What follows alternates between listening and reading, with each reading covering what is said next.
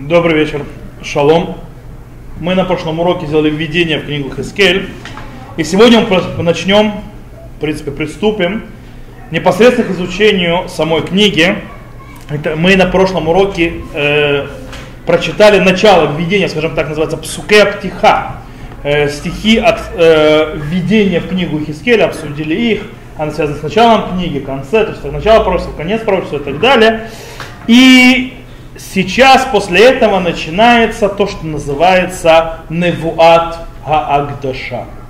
Сейчас объясню, что такое Невуат Аагдаша. Это пророчество посвящения.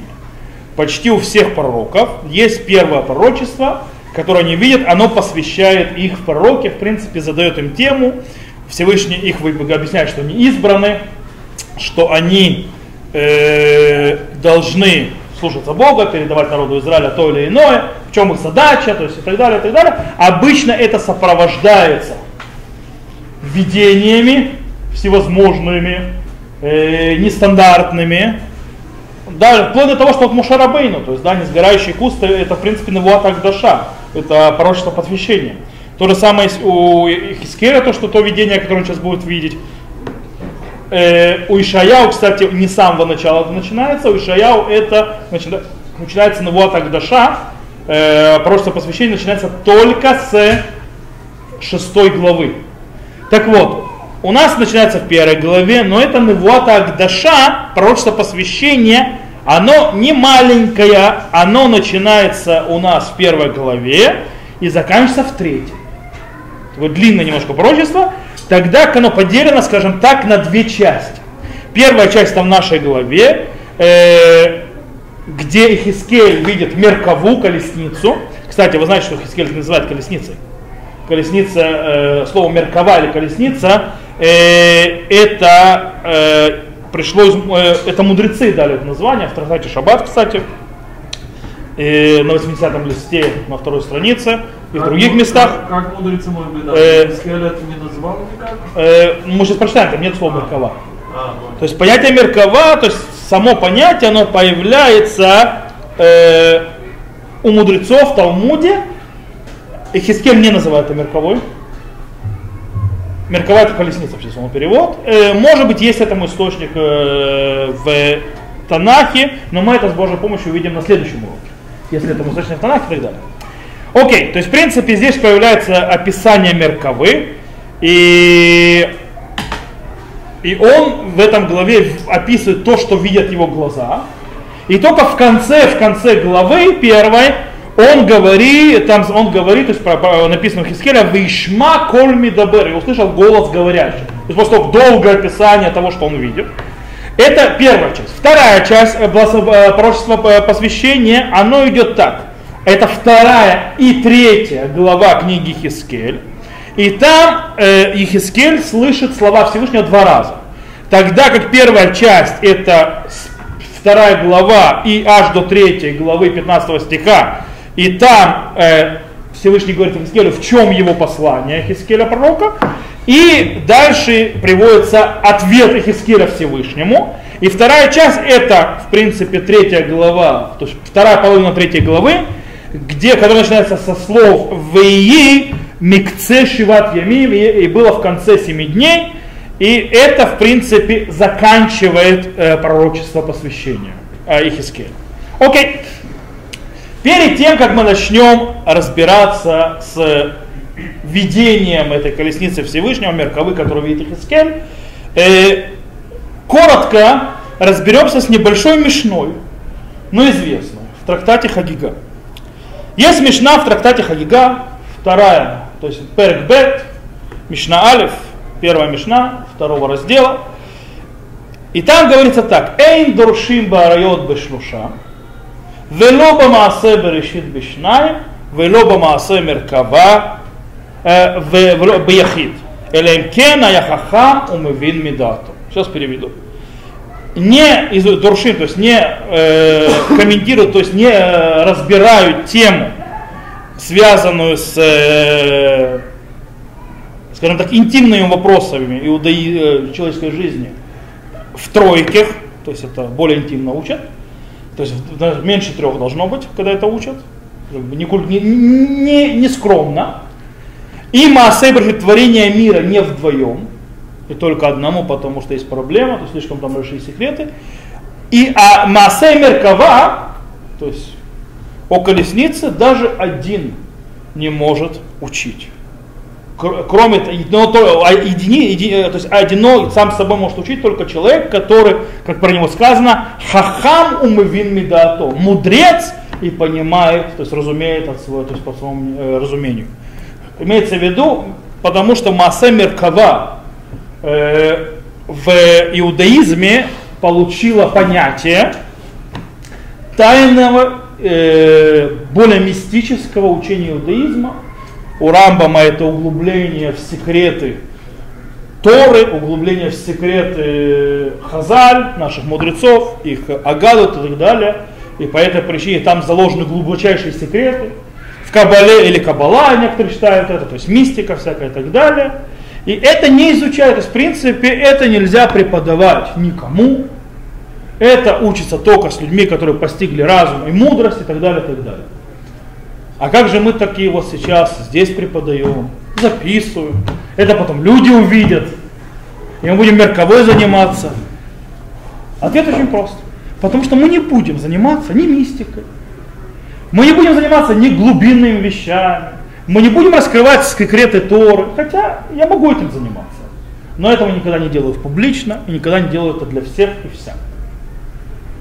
Мы займемся как раз с точностью наоборот. Самым пшатом, самым простейшим пониманием, что такое Меркава, что видел Хискель, что значила эта Меркава в видении Хискеля.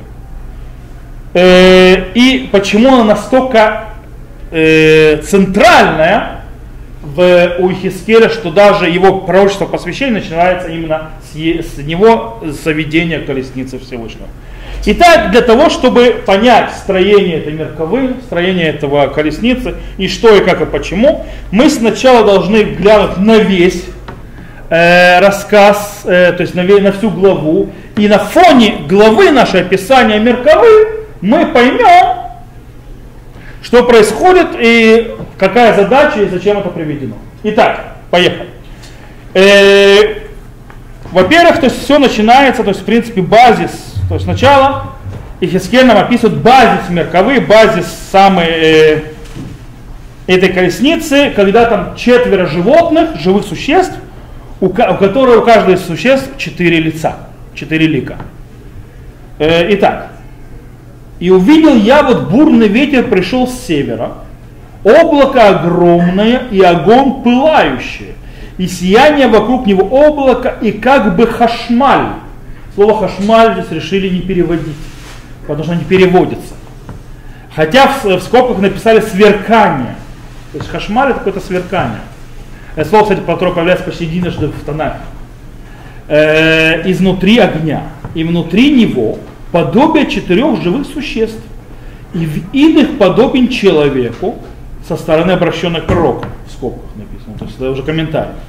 И четыре лица у каждого, четыре крыла у каждого из них. И ноги их, ноги э, прямые, и ступни ноги, как ступни ног тельца, и сверкают словно блестящая медь и руки человеческие под крыльями их четырех сторон, их и лица и крылья у всех четырех.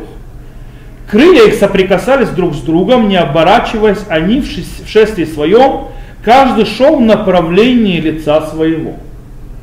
И образ лиц их, лицо человека и лицо льва справа, у каждого из четырех, и лицо быка слева, у каждого из четырех, и, лица, и лицо орла, орла у каждого из четырех. Гребенщикова не напоминают? Это отсюда взято, если кто не знает. Вас встретит там огнегривый лев и вол, вол это бык, исполненный речей, с ними заодно орел небесный. Э, мы сейчас, потом я чуть позже открою вам, что значит эти лика.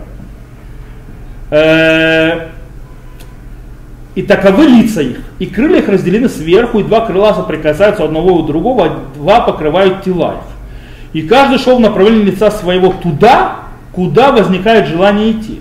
Туда шли в шествии своем, не оборачиваясь. И образ существ этих подобен огненным углям, пылающим, подобен факелам. Он, он, огонь блуждает между живых существ и сияние огня и молнии исходят из огня. И живые существа двигались вперед и назад, как вспышки молнии. Как вам такое описание интересно? Э, какая самая главная характеристика, которая выражает четко, то есть выделяется среди этих, у этих животных? Три лица. Четыре, во-первых. Четыре.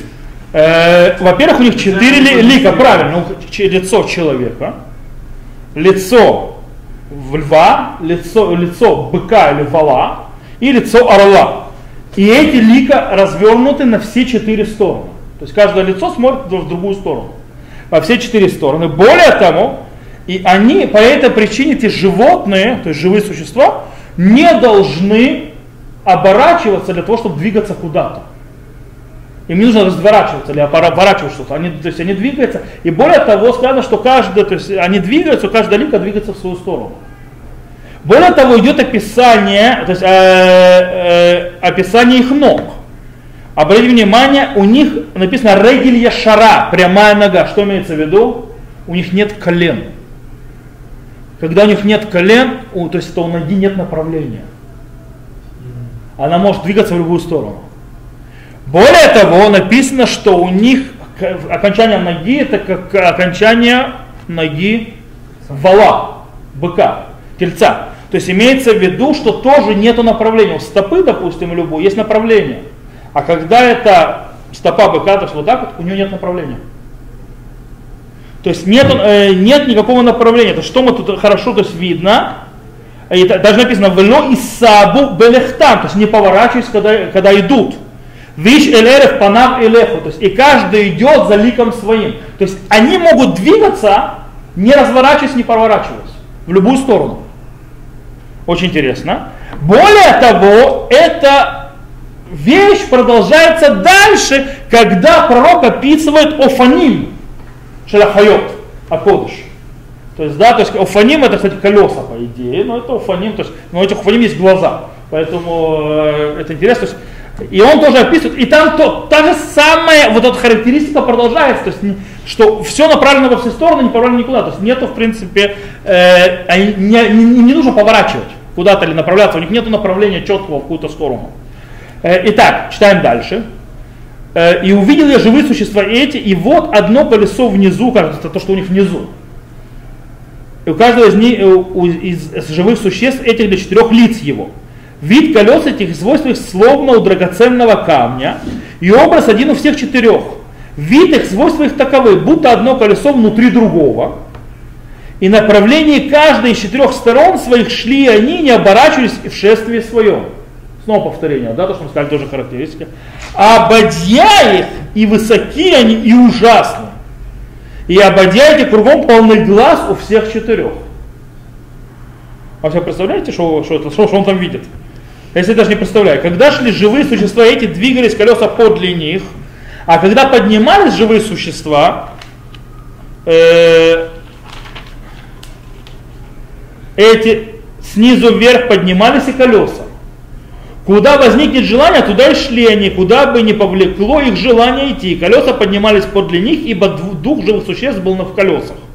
Когда те шли и шли эти, когда те стояли, стояли эти, когда те поднимались, соответственно, внизу вверх, вверх поднимались колеса, ибо дух живых существ был в колесах. То есть они не только горизонтально, они еще и Они во все стороны, во все стороны, вертикально, горизонтально, куда угодно. А диагонально? Диагонально, не знаю, диагонально тоже может быть. То есть, в принципе, э, как мы говорим, снова, то есть вот эта вот многонаправленность продолжается у этих уфаним, то есть этих колес. И у них есть глаза. И эти глаза вокруг всех четырех. То есть все это происходит вокруг, вокруг всего. Э, и более того, после того, как уже описано, что у этих уфаним, у этих колес нет самостоятельного движения, и они двигаются только из этих живых существ, то есть вот этих вот священных животных, то таким образом, когда снова повторяется на иврите, то есть в сабу балехтам, то есть да, не поворачиваясь при хождении, имеется в виду, что, э, это, э, что для чего это повторяется, это не то, что они продвигаются, а показывает то, что снова есть многонаправленность у этой мерковы, то есть эта колесица движется во все стороны. есть в нем много направлений. Теперь описание уходит с того, что на земле, на то, что над Мерковой, над ними, то есть что вверху Мерковой, э, а точнее небосвод. Читаем дальше. И над головами живых существ этих подобие небосвода, словно ужасающий лед, простертым на головами их сверху, и под сводом этих крылья их, простерты от одного к другому. У одного два крыла, э, покрывали, у другого два крыла покрывали тело его, так у каждого из четырех. И слышал э, я, когда они шли, шум крыльев их, так как был шум многих вод, как голос всемогущего, рев, подобный шуму стана, а когда они останавливались, опускали крылья свои. Э, и раздавался голос над сводом, который над головами их, когда они останавливались, опустив крылья свои. То есть, в принципе, то есть тут тоже идет описание очень интересно. И идет сейчас пик описания колесницы, который, э, в принципе, конец этого описания. Над сводом же, который над головами их, образ престола, подобным камню сапфиру. И над образом этого престола образ, подобный человеку на нем сверху. И увидел я как бы хашмаль, сверкание собравления подобным огню вокруг него, от вида чресел его и вверх, и от вида чресел его и вниз. Я увидел подобие огня и сияния вокруг него. Как вид радуги, что бывает в облаках в день дождя, таков и вид сияния от того вокруг. Это видение подобия славы Господней. Кстати, обратите внимание, насколько Ихискель отдаляет даже попытку, чтобы, не дай Бог, кто не подумал, что у Бога есть тело. То есть он три слова использует, отдаляя попытку материализации Бога. Он э, по, видение подобия славы Господней. То есть первое это видение пророческое, это нереалистическое видение. Второе, подобие, то есть это не настоящее, это подобие, и это не сам Бог, а его слава. А? Три слова для того, чтобы отдалить максимально понимание э, материализации Бога, чтобы не было материализации Бога. Э, и увидел я и упал на лицо свое и услыхал голос говорящего. Интересная вещь, то есть в принципе теперь можем понимать, когда то есть, там сидит наверху Всевышний, что значит четыре лика у этих животных. Что значит четыре лика у этих животных? Человек, лицо, лицо человека, э, лицо э, льва, быка, то есть тельца и орла. Что Всевышний правит всем. Он одним над всеми. Что такое человек? Что человек э, э, ознаменует? Что, что, что, значит, то есть чего это э, символ? Разума. Высшего развития интеллекта и разума. Это человек. А что такое лев? Сила и мужество. Мы, мы это учим, то есть, да, э, ума меэзге меарим, так сказано, в шуфтим, то есть, да, что более мужественно, чем лев. Бык, что бык обозначает? А? Нет. Великолепие и эстетика. Почему? Откуда мы это учим? Бхор Гадар Ло. Так сказано в книге Дворим, когда говорится благословение. Кто у нас с быком сравнивается? Из, правильно, Йосиф. И про него сказано Бхор то есть первенец быка, Гадарло, великолепие ему. То есть бык по-настоящему, то есть бык, который хороший бык, он выглядит величественно и очень эстетично. Быки красивые. Конкретно. А? Конкретно. Они выглядят лучше, чем коровы, да?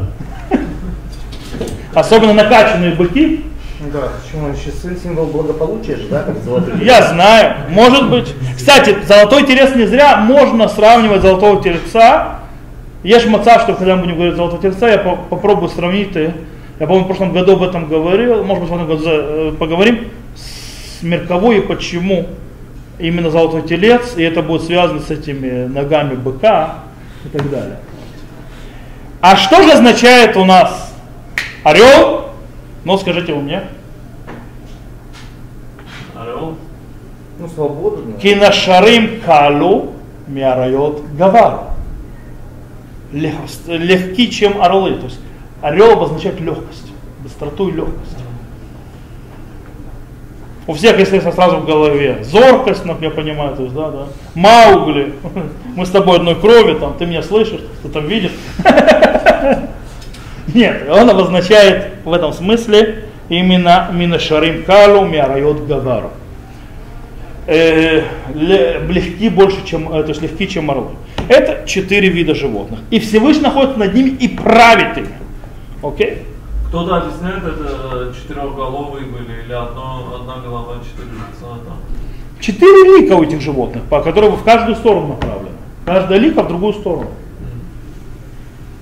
Ну, надо понимать, мы видим, мы говорим о пророческом виде, видении, то есть это не то, что это так выглядит это все. А, э, то есть, в принципе, их Ихискель, если мы подведем итог, видит видение, какое-то подобие, которое представляет Всевышнего, который сидит на престоле над небосводом, э, и этот небосвод раз, то есть раскрыт над головами четырех этих священных животных, так называемых. Теперь нам мы должны задать вопрос, в чем смысл этого видения, которое видит Хискель? То есть, да, почему я видит его именно Хискель? Попробуем ответить на этот вопрос э, через э, то, что мы увидим. Дело в том, что появление описания Меркавы появляется у Хискеля еще пару раз. И вот через эти появления двух еще пару раз мы попробуем понять, в чем смысл вообще того, что он видел в первый раз Меркаву. И что такое Меркава вообще. Дело в том, что мы уже говорили на нашем уроке видения, что первая часть книги э, Хискель до 24 главы это описание перед разрушением храма. То есть, да, перед падением Иерусалима, разрушением храма. И они занимаются именно в этим вопросом разрушения и смыслами э, этого. И в центре этой части, то есть а, говорящей о разрушении, стоит длинное пророчество. Длинное пророчество, которое идет с 8 главы до 11, будем это еще разбирать. Э, и, она, и, и там э, здесь очень типа, несколько интересных вещей, которые нам стоит отметить э, коротко, скажем так. У нас есть, э, она начинается с 8 главы, как мы сказали, и там иду, сказано следующее. И было в год шестой, Э, в шестом месяце, в пятый день месяца, сижу я в доме своем, моем, а и старейшины иудейские сидят передо мной, опустилась на меня там рука Господа Бога. И, то есть, в принципе, сидит Ихискель, с ними сидят старейшины, и вдруг спускается на, на Ихискеля божественная, то есть рука, и он получает видение, в принципе, берет та рука и несет Ихискеля в видении в Иерусалим. Э, и увидел я, и вот образ, как огненное видение от вида чресел его, и вниз, и огонь очресил его вверх, как бы сияние, словно хашмаль. Ничего не напоминает?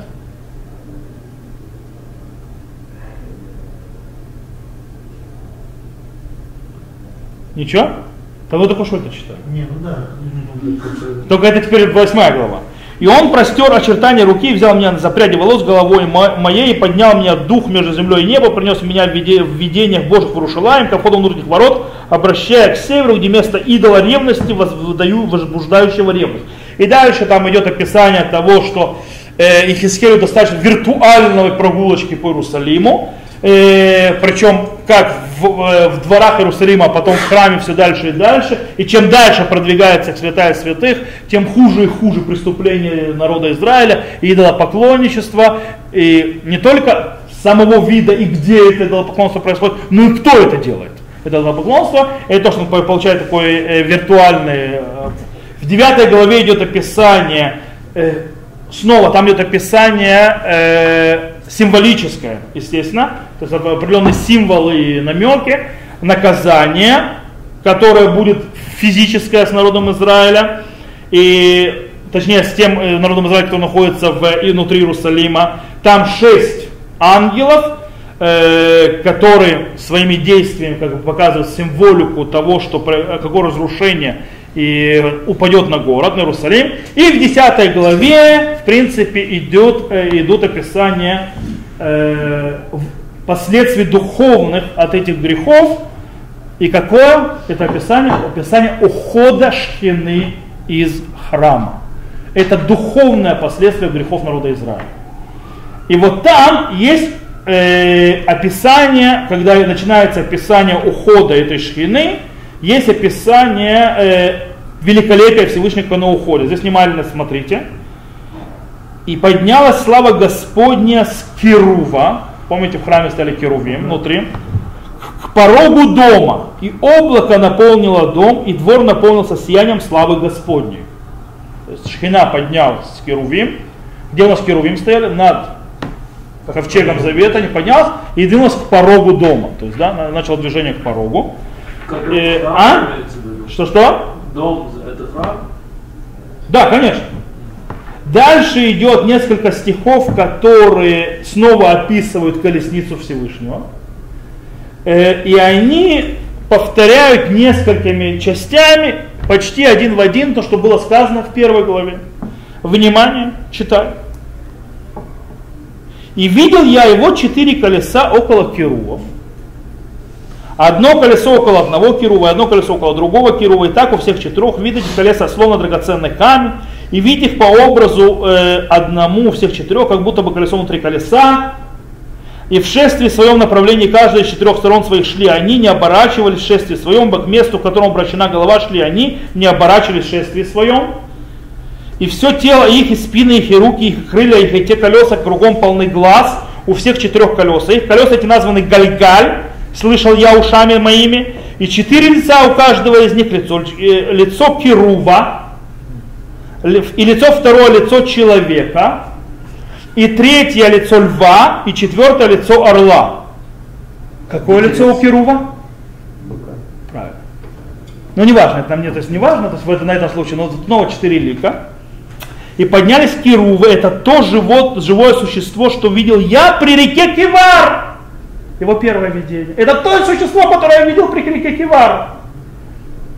И пришествие Киру шли колеса подле них, и когда поднимались Кирувы крылья их, чтобы подняться снизу вверх, не отклонялись также и колеса от них. Когда стояли, те стояли они, когда поднимались, те поднимались они, и с ними, ибо дух живых существ был на них.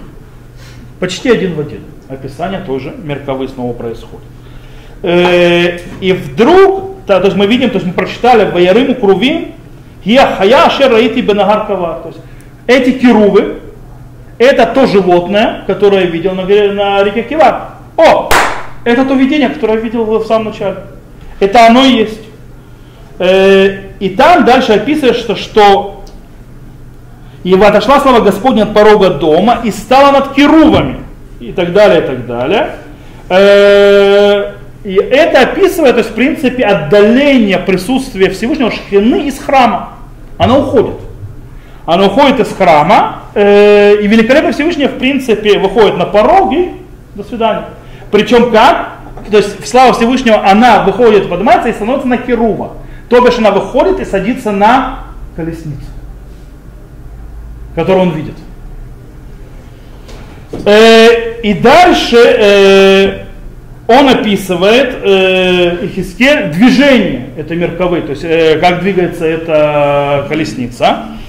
Э, и поднялся керувы крылья и поднялись с земли на глазах моих, уходя и колеса с ними, стали ухода в восточные ворота дома Господня. И знаете восточные ворота, то, что называем сегодня Шар Рахамим, то есть да, ворота милосердия. И слава Бога Израиля над ними сверху. Это то живое существо, что я видел перед Богом Израиля при реке Кива. И я узнал, что керувы они. То бишь эти хайот, которые он видел, никто иные, как керувим. По четыре лица у каждого, четыре крыла у каждого, и образ рук человеческих под крылами их, образ лиц, это те лица, которые видел на реке Кива. Вид их и сами они, каждый в направлении лица свое шли они. Окей? То есть, в принципе, э, э, здесь Ихискель понимает, это не хайот, это не дежевые, это керувы. Это те керувы, которые я видел. А это они есть. Он понимает, что это керувим, которые стояли в храме. У них же лицо младенца было. О, получается, что не только. Не только. Э, может быть там... Э, Это Меркава уходила... Я побью, да? С вашего позволения. Эта Меркава уходила с храма через ворота Шар Рахамим. И а где находится Шара Тамим сегодня? Замуровано. Окей? А, серьезно? Да. То есть, в принципе, что такое Меркава? Меркава это, скажем так, транспорт Всевышнего, в кавычках, естественно, для передвижения. Сегодня мы это назвали вертолет. То есть, в принципе, шхина уходит как на вертолете. То есть, да, вышла, шхина присутствия Всевышнего, вышла за, на, на порог храма, на э, ворота, села на эту колесницу и сдвинула вверх. Конце этого пророчества длиннющего, мы еще будем его разбирать отдельно, это в 11 главе, э, в конце ее описание, э, куда она пришла, то есть, да, э, там написано так. И поднялись керувы крылья их колеса подле них, и слава Бога Израиля над ними сверху.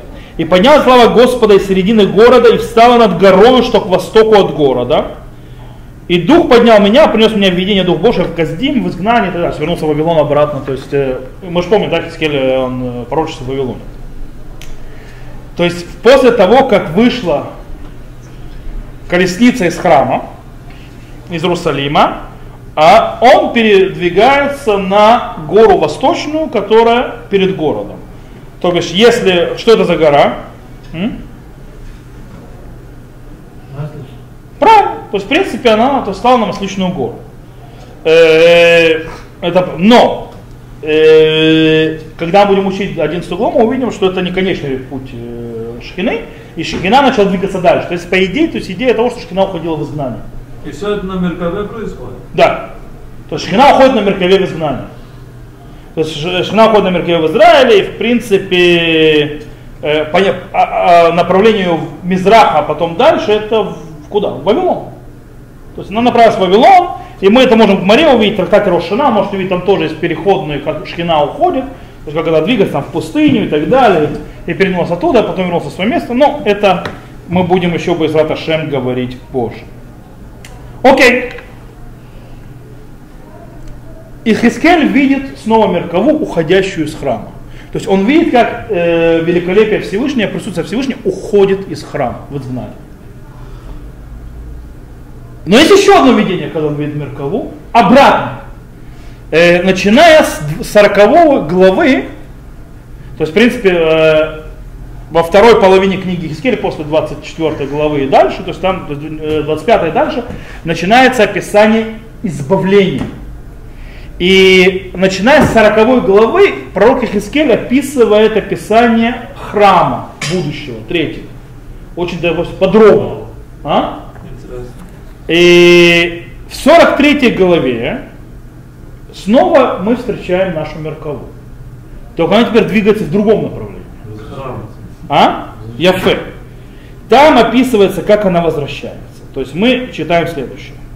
И вот слова Господа Бога Израиля пришла с пути, э, слава Господа Израиля пришла с пути восточного. И голос его, как голос многих вод, и земля озарила славу. Помните голос многих вод, когда он его первый раз видел? И был образ видения, который видел я, подобно видению, что видел я, когда проходил, чтобы разрушить город. То есть то видение, когда он видел то, что мы говорили в э, 10 главе. И видения подобные были видению, которое видел на реке Кивар. Это первое видение Меркурия. Та же самое видение. И пал я на лицо свое. То есть, в принципе, э, теперь эта колесница делает вот обратный путь, в другую сторону. Куда она делает свой путь? В, будущий храм. Возвращается. Если мы читаем дальше, и слава Господня пришла в дом через ворота, что обращены на восток. Через те же ворота, через которые ушла. И поднял меня дух и привел меня во внутренний двор, и вот слава Господня наполнила дом, и слышал я голос, говорящий мне из дома, а муж стоял возле меня. То есть, в принципе, слава пришла снова к восточным воротам, вошла внутрь и наполнила снова дом Господень Всевышнего. То есть, в принципе, о возвращении. Таким образом, мы нашли ответ на наш вопрос. И Хискель видит Меркаву, то есть он видит эту колесницу уже в первой же главе. В первом своем пророчестве, пророчестве его посвящения, потому что она играет большое и главную роль в его пророчествах вообще. Она центральную роль играет. Э, движение мерковы, это колесницы, обозначает разрушение с одной стороны, с другой стороны, с другой стороны избавление. Э, то есть уход э, колесницы из храма и возвращение ее назад в храм. Начинается из э, разрушения, и это цена, кстати, поэтому у нее нет четкого направления, обратите внимание. Она движется, у нее нет направления. Она ни туда, ни сюда. То есть, да? То есть она и уходит, она и возвращается. У нее нет четкого направления у колесницы. Ну, потому что мы описали, у нее лица во все четыре стороны, она движется во все четыре стороны. Колесница говорит, что она идет в восточном направлении. Это она, да, но самой колесницы а. нету направления. Направляющих. Да, она, у нее нет направления, у нее даже ноги, то есть нету нисколения, то есть нет направления. Так, Space Shuttle. А? Space Shuttle. Это было хорошо. То есть это показывает, что у нее много направлений. Мы сказали, на равке ему нет, у нее многонаправленная. Она как уходит в изгнание, так и она возвращается. Она не, на, на, как говорится, навострила лыжи только в одну сторону. И все. Э, таким образом, она, вот эта многоликость, для чего? Она в любую минуту и в каждую секунду готова нести шхину присутствия Всевышнего туда, куда надо, куда, когда Всевышний решит. Она во все стороны готова. В любую секунду, в любой момент. Поэтому она много, много, многосторонняя, но смотрящая на ее сторону. Э, таким образом двигается из храма и к нему, в изгнание и на избавление. То есть это центральная тема, в принципе, книги Хискель. И центральная тема вообще у пророчества, поэтому так доминантно это выходит. Э, как мы сказали, Ихискель это единственный пророк, который видел, я, точнее не видел, может, то есть, который описал Меркову, колесницу Всевышнего. И в любом случае для того, чтобы понять смысл этой колесницы намного более глубоко, нам надо будет заглянуть и в другие книги Танаха, кроме книги Хискель. Но это мы уже с Божьей помощью сделаем на следующем уроке, а не на этом. И дальше мы будем, то есть на следующем уроке мы будем продолжать разбирать Меркову, то есть вот эту колесницу Всевышнего, но уже на фоне э, ее в других книгах Танаха, несмотря на то, что Хискель описывает ее, единственный, кто описывает ее по-настоящему. Во все стороны, полностью. То, на этом мы сегодня закончим.